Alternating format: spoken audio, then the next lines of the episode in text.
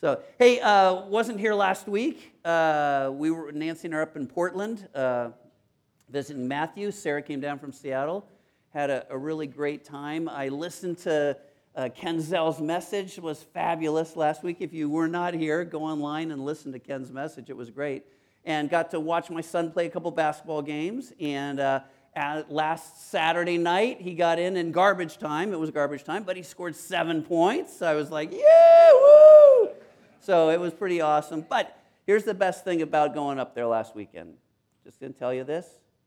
So over here are Michael and Tawny Harris, right there. I'm going to cry, but that's okay. So Michael has been Matthew's uh, youth leader since sixth grade. Sixth grade, seventh grade, eighth grade, all through high school. They went up there last weekend too to surprise Matthew. Now, it was a part of their honeymoon. They got married. At, when did you guys get married? So we went for Matt, but we just made it part of it, but we got, it was, oh God, 11 months for coming to 20 years. Almost a year. But as a part, they didn't really go on a honeymoon, but this was part of their deal. They go, well, we'll go visit Matthew. They went up and surprised him. I mean, Nancy and I knew that they were coming, so we had dinner with them on Friday night ahead of time. Then the four of us went over to the game, and just Matthew's look when he looked in the stands and saw them there. I mean, it's so great. That is what church is supposed to be. I mean, I mean, Michael is an incredible youth leader, but he doesn't want to give talks in youth group. You don't even really like doing the games or anything like that. I mean, what he cares about are the kids that he's gotten to spend time with. And, and that's what we're looking for to be a part of children's ministry, youth ministry, and just to be with each other that we'd be willing to sacrifice. So thank you, thank you, thank you so much.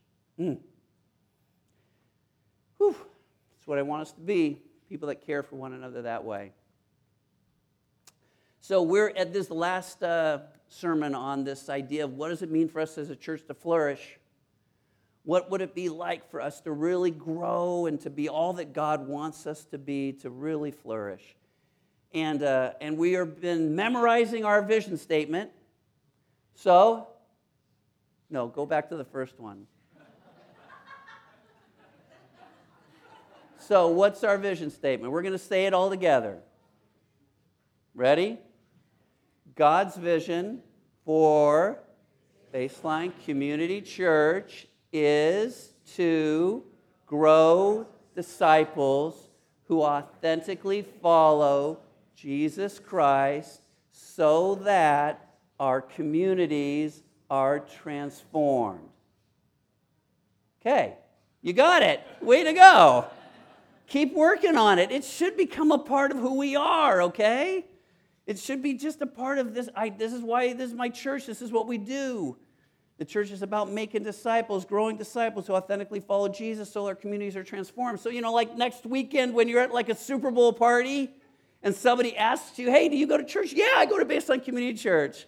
And God's vision for our church is to grow disciples who authentically follow. Okay, right? Just it's a great, great conversation starter. Okay, just just go for it and see what happens. But may it become a part of who we are, right? This vision statement. So, all right. So then we've got these four sort of core values that we've gone on that that we've been talking about the last four weeks. That is that we are want to be church that worships Jesus we want to love one another. We want to serve together. And today we're going to talk about sharing the gospel. And that's the last one that we put in a few years ago because honestly, when we just have those first three, it can become very self focused. It can be just about our little group in some ways. And that is not what the church is ever supposed to be about. The church really is about helping others come to know this beautiful gospel of Jesus. So here's what I want you to do. I want you to break into groups with a couple people, three people, or make sure everybody's got somebody to talk to. And I want you to just talk about this. Who was one of the first people that ever told you the gospel? Where was one of the first places you ever heard the gospel? Okay? Who told you about it? Where'd you hear about it? Something like that. You got a minute and a half to do that. Ready, go.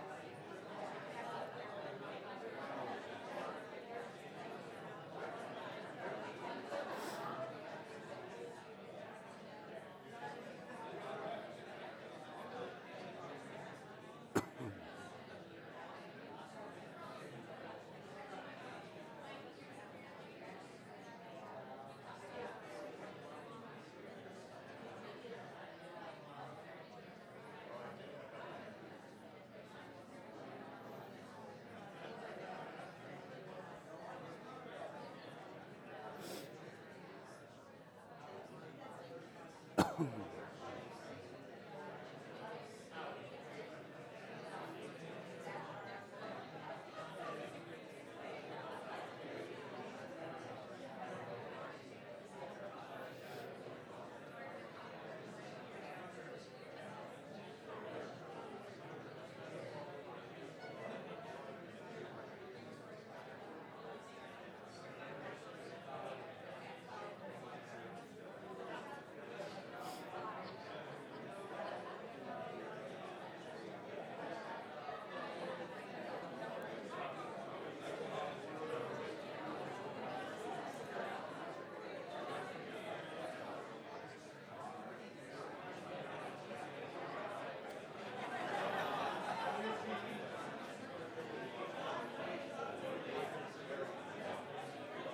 Wow.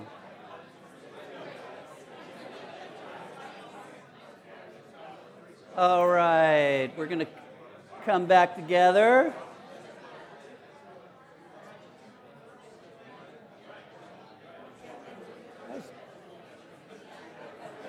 They like talking about this stuff. That's good. Okay. All right.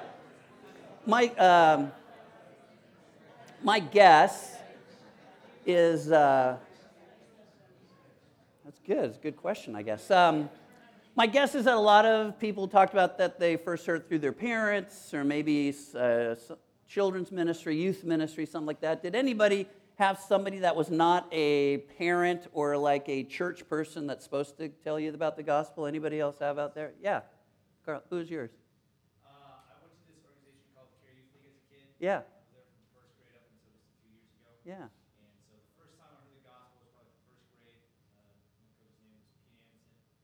through everything.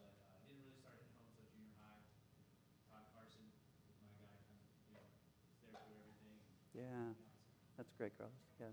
Who else had one? Someone? Yeah, Robin. Yeah, my brother, my older brother, he became, he discovered the Lord during the Jesus movement a long, long time ago. Yeah. Uh-huh. And, uh, yeah, and he came and tried to, his, I think one of the first things he did was try to evangelize me. And I blew him off and waited 20 years. And, uh, Wow. but, but he was very passionate. He tried to witness to me. That's great. Anybody else have someone different? Than... Yeah, Michelle. Um, many people along my um, journey, uh, seeds that God planted in my life to um, direct me toward Christ took a long time, but um, just many different people Yep. pouring into me.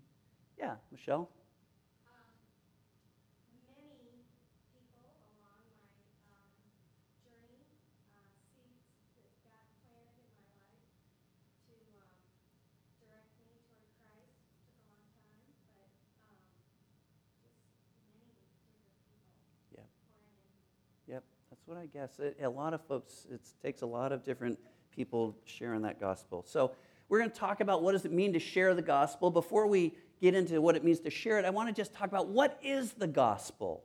It's a really big, big statement, right? And it's um, gospel actually means good news. That's what the Greek word means. It means that that's what gospel is. It's good news that God has for us. I realized that our core group this week, when we were talking about this, is that the gospel is not easy to describe. That it's kind of like a diamond that has many different sides to it, and depending on how you kind of reflects the light, you might see something a little bit different. But here's my best shot, and it's not going to be totally comprehensive, of what this is the gospel. Okay? First, and starts out this way there is a God. Okay? If, if, if you don't believe there's a God, then the gospel doesn't mean anything, really. So there is a God, and that God created the world, created mankind, humankind. He created that humankind, male and female, in his image. And He created them out of love and for relationship with Him.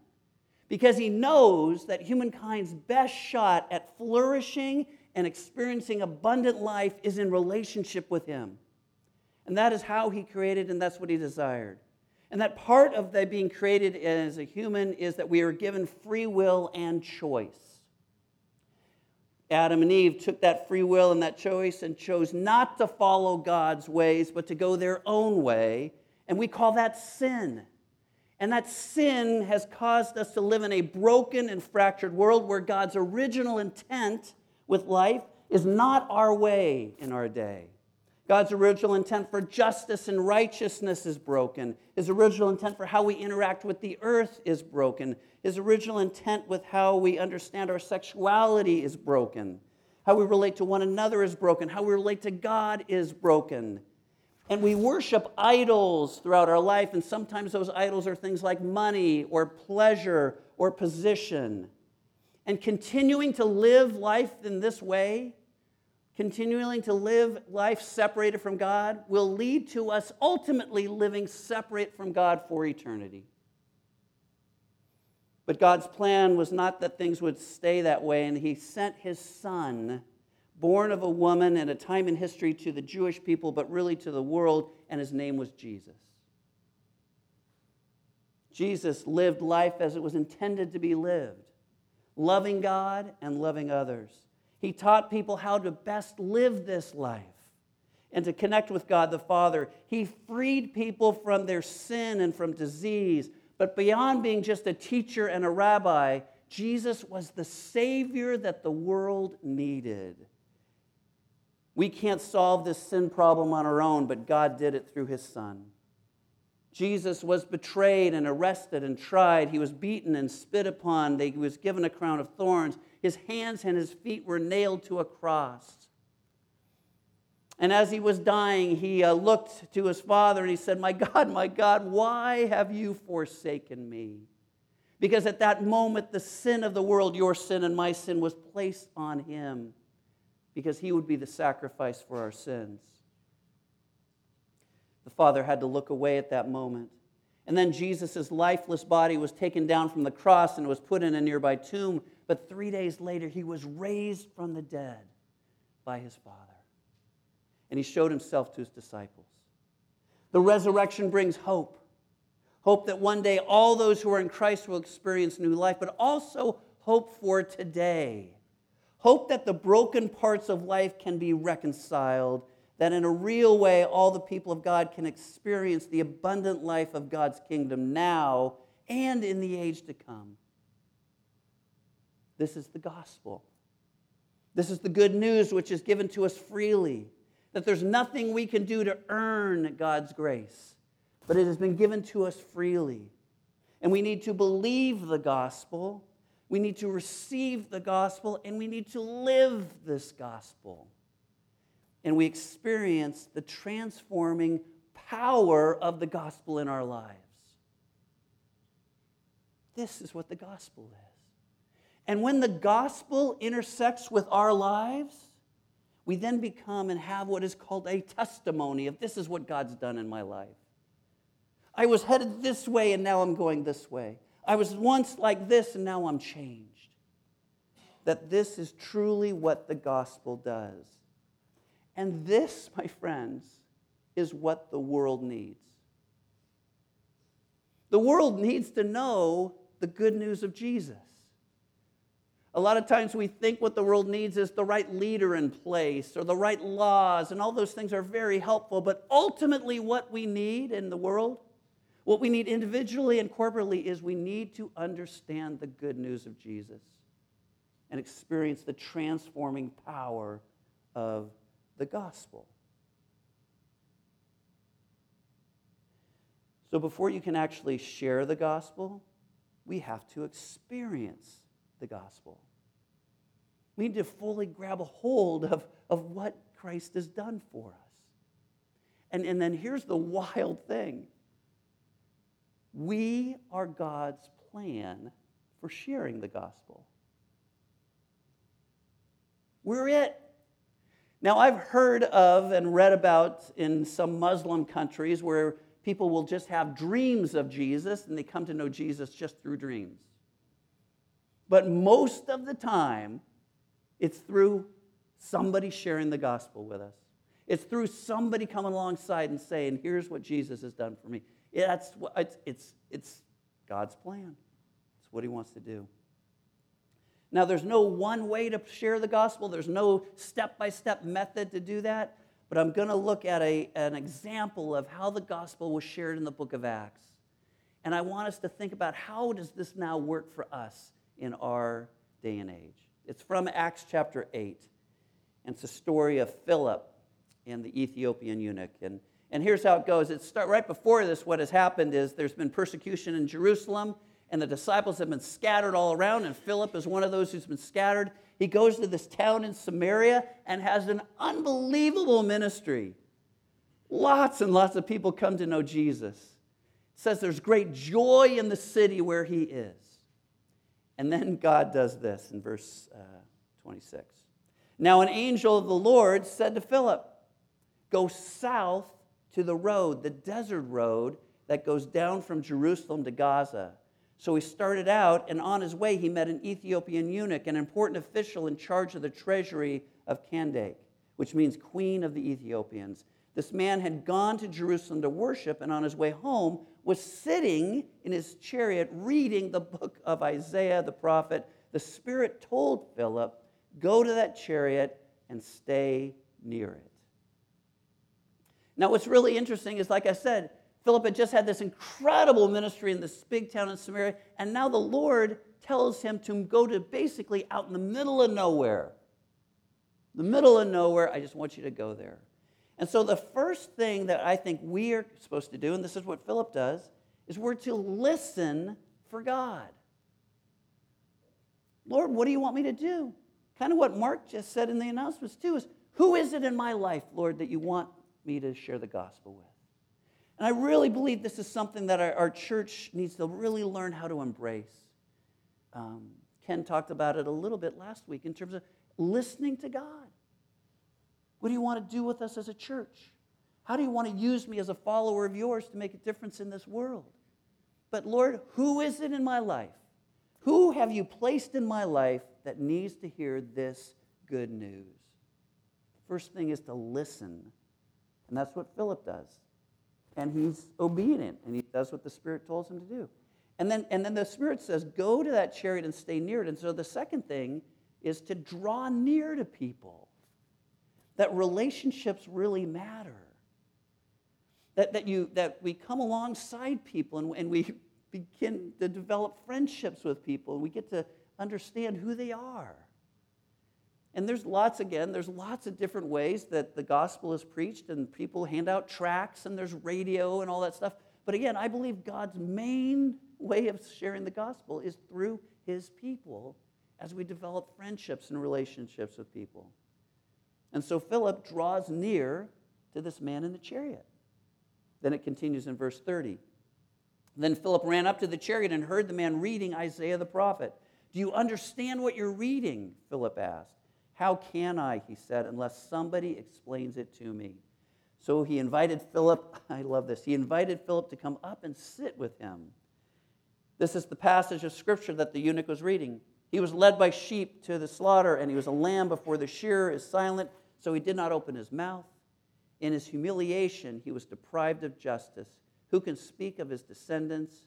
For his life was taken from the earth. This section in Isaiah. And then the eunuch says this to him says, Philip, uh, tell me, who's the prophet talking about, himself or someone else? Then Philip began with that very passage of scripture and told him the good news about Jesus. So you listen to God. Do you, how do you want to use me in this world, Lord, to make a difference in people's lives? And then you, you sense it and you go near and you start to develop friendship and relationship with somebody. And then the next thing is you listen to the other person, you listen to their heart. You listen to what's going on in their life and where the brokenness of this world has come in and the sin in this world has affected them and all of these different things. You just listen to them and say, Lord, help me to get to know this person better. And so you listen, what is going on? And you, again, this relationship goes deeper. And then, though, you get to this point, and I love that line where Philip told him the good news about Jesus. Told him, here's what Jesus has done. Here's what he's done in my life. And told him about Jesus. Okay, somebody's beeping or something. I don't think it's me, but all right. And, and here's the thing where we can sometimes kind of struggle with is it's hard to tell people about Jesus. So there's a very famous quote that's gone around for years and years and years, supposedly by St. Francis of Assisi, which says this Preach the gospel at all times, and if necessary, use words. Now, here's the problem most scholars don't think St. Francis ever said that. They can't find that in any of his writings, like anything about 200 years after his time. They're not really sure. And St. Francis preached all the time. He was, he was talking to people about the gospel all the time. So the, the, understanding of it is good. We have to live out the gospel, right? If, if we aren't living out what we talk about, the words are going to be hollow. So, yes, live out the gospel in front of people, but there will come a time where you have to talk. You have to say, This is why I live the way I do. This is what Jesus has meant in my life. Time and time again, when you look at Scripture, and we'll see this a little bit, the, the gospel is preached, the gospel is spoken. It's, it's words that then make sense to people. So Philip told him the good news about Jesus. And then this is what happens. As they traveled along the road, they came to some water. And the eunuch said, Look, here's water. What can stand in the way of my being baptized? And he gave orders to stop the chariot. Then both Philip and the eunuch went down into the water, and Philip baptized him. When they came up out of the water, the Spirit of the Lord suddenly took Philip away. This is where the example breaks down just a little bit. Is that Philip like flies away, but the Holy Spirit just takes him. I don't know exactly what that looked like, but yeah, that didn't happen to me. Um, so here we go. And the eunuch did not see him again, but went on his way rejoicing. But here's the thing that, that Philip did that I think is so important for us to remember is that Philip waded in. Waded in. He got out of the chariot and into the water with this man and baptized him. And here's the thing we, we want and need to do more baptisms here. And if, if you're a part of helping lead somebody to Jesus, then I want you in that baptismal with me, wading in and helping to dunk them down into this new life, this picture of new life. I will tell you it's cold in that thing. I'll buy the heater though for us, okay? We'll get the heater so it's warmer. But but anybody we could do that. And more than just that, but also by wading in, what I mean is wade into people's lives. Because life before Christ oftentimes is messy, and life after Christ oftentimes is messy. And people need folks who will wade into life with them and continue to walk with them and continue to be a part of who they are. So listen for where God. And hopefully, you're, you're even now thinking about that. Who is it, Lord? Where, where have you put me that I, can, that I can make a difference in somebody's life? Draw near to them and listen to what's going on in their lives, and then share that good news with them through your life and how you live, but also in the words. And then continue to walk in relationship with that person. Because here's the truth one person can make a difference. You can make a difference. So I was uh, going through the book of Colossians just on my own in my own time with the Lord, and I and started in Colossians 1 and found this section of scripture that was just grabbed me in such a powerful way. And, and it fits so well with what we're talking about. So here it is Colossians chapter 1, verses 3 to 8 or so. Here's what Paul says He says, We always thank God the Father of our Lord Jesus Christ when we pray for you because we heard about your faith in Christ Jesus and the love you have for all of God's people. The faith and love that spring from the hope stored up for you in heaven, and which you have already heard in the true message of the gospel that has come to you. In the same way, this gospel is bearing fruit and growing throughout the whole world, just as it has been doing among you since the day you heard it and truly understood God's grace. You learned it from Epaphras, our dear fellow servant, who is a faithful minister of Christ on our behalf and who also told us of your love in the Spirit. And, and I just, I fell in love with this guy, Epaphras. We don't know much about him. You know, we, we know about Peter, we know about Paul, but Epaphras, what a great man. He's mentioned three times in Scripture. He's mentioned at the end of Colossians in chapter 4, where it says that Epaphras wrestles in prayer for the Colossians. I love that imagery. That this is who this man is. He has such an incredible love for the Colossians, but we don't know if he grew up in Colossae, if he just met Christ and then came, but he's the one who spoke the gospel. Most scholars believe he's the one that started the church for the Colossians. And look what happened here because he was faithful to share the truth of the gospel. Says a few things. It says, first and foremost, they understood God's grace. They understood God's grace. I think we're on our next thing, Dave. There we go. He shares the gospel, and then the next thing is that they understands God's grace, right? So he speaks it, they understand it, and then, and then it says that this gospel then speaks of the hope that they have, this hope that is in heaven in the future, but it also leads to this hope that we have now that leads to a life of faith in Jesus and loving others. And it all started with Epaphras sharing the gospel. And then the people understood God's grace. They understood and experienced the hope that they can have. And then it changed the way they lived. That they had their faith in Christ and they loved others. And then that great line that this gospel is growing fruit throughout the world. That the gospel is what causes people to be fruit, fruitful and to flourish. But one person can make a difference. So in um, April of 1855, a dry goods salesman named Edward Kimball taught a Sunday school class for the teenage boys in their church at Mount Vernon Congregational Church in Boston.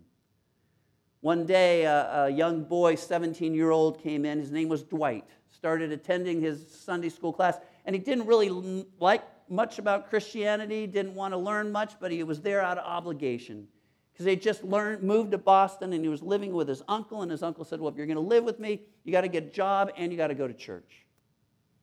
So he's going to church. Kimball, the teacher, took a personal interest in all the boys in his class and he decided to visit Dwight one day at his job, which was as a shoe salesman in town. So Kimball walks down into town, and as he's going, he's actually talk, trying to talk himself out of going to see Dwight.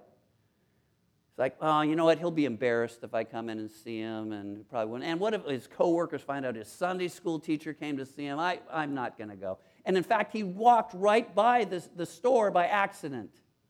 And when he realizes that he's walked right by the store, he stops, turns around, and goes straight to the door before he can talk himself out of it.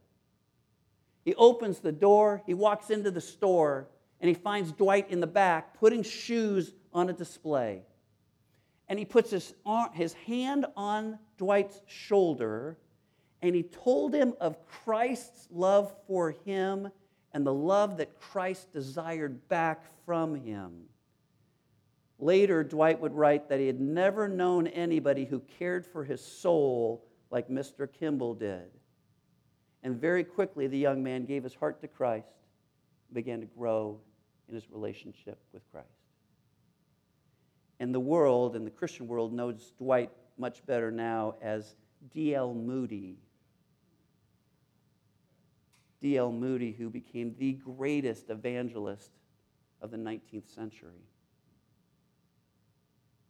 Moody moved to Chicago. He continued to sell shoes, but he had such a passion to share the good news of Christ and that God continued to use him and he made difference he made an impact all over the world and estimates vary but D.L. Moody is thought to have led as many as a million people to Christ over his lifetime. And the Moody Bible Institute, which he founded, continues to have an impact for God's kingdom today. All because a Sunday school teacher shared the gospel with a young shoe salesman. One person can make a difference. And you can make a difference in one person's life. So I want you to think who is it? Who's one person in your sphere of influence? It could be someone in your family, it could be someone you work with, someone in your neighborhood, somebody you go to school with. Who is it that God's calling you to share the gospel with? First through your life, but then through words.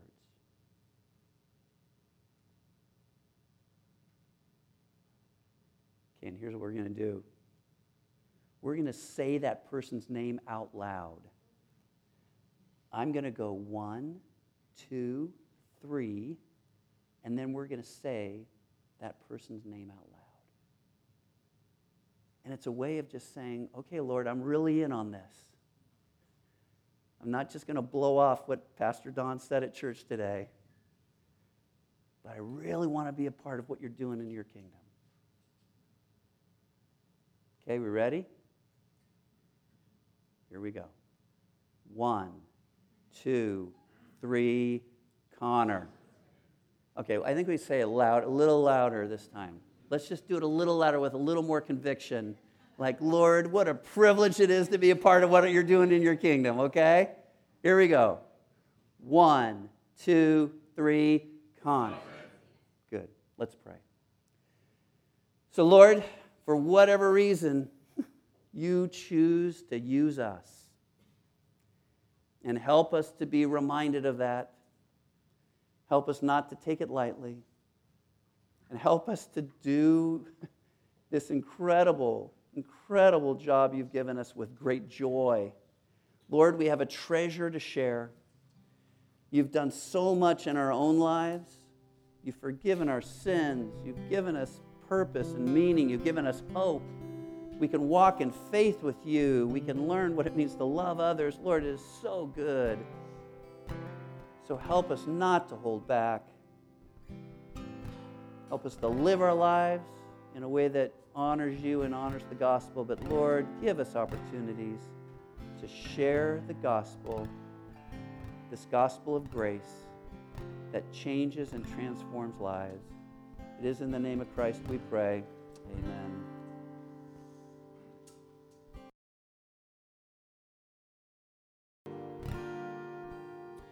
So I would um, be remiss on a Sunday where we talk about the gospel if I didn't at least remind anybody, anybody that's here that has not experienced the gospel as we've talked about today that you can begin that today, right now, where you're standing, between yourself and God, and just say, Lord, I realize I need you.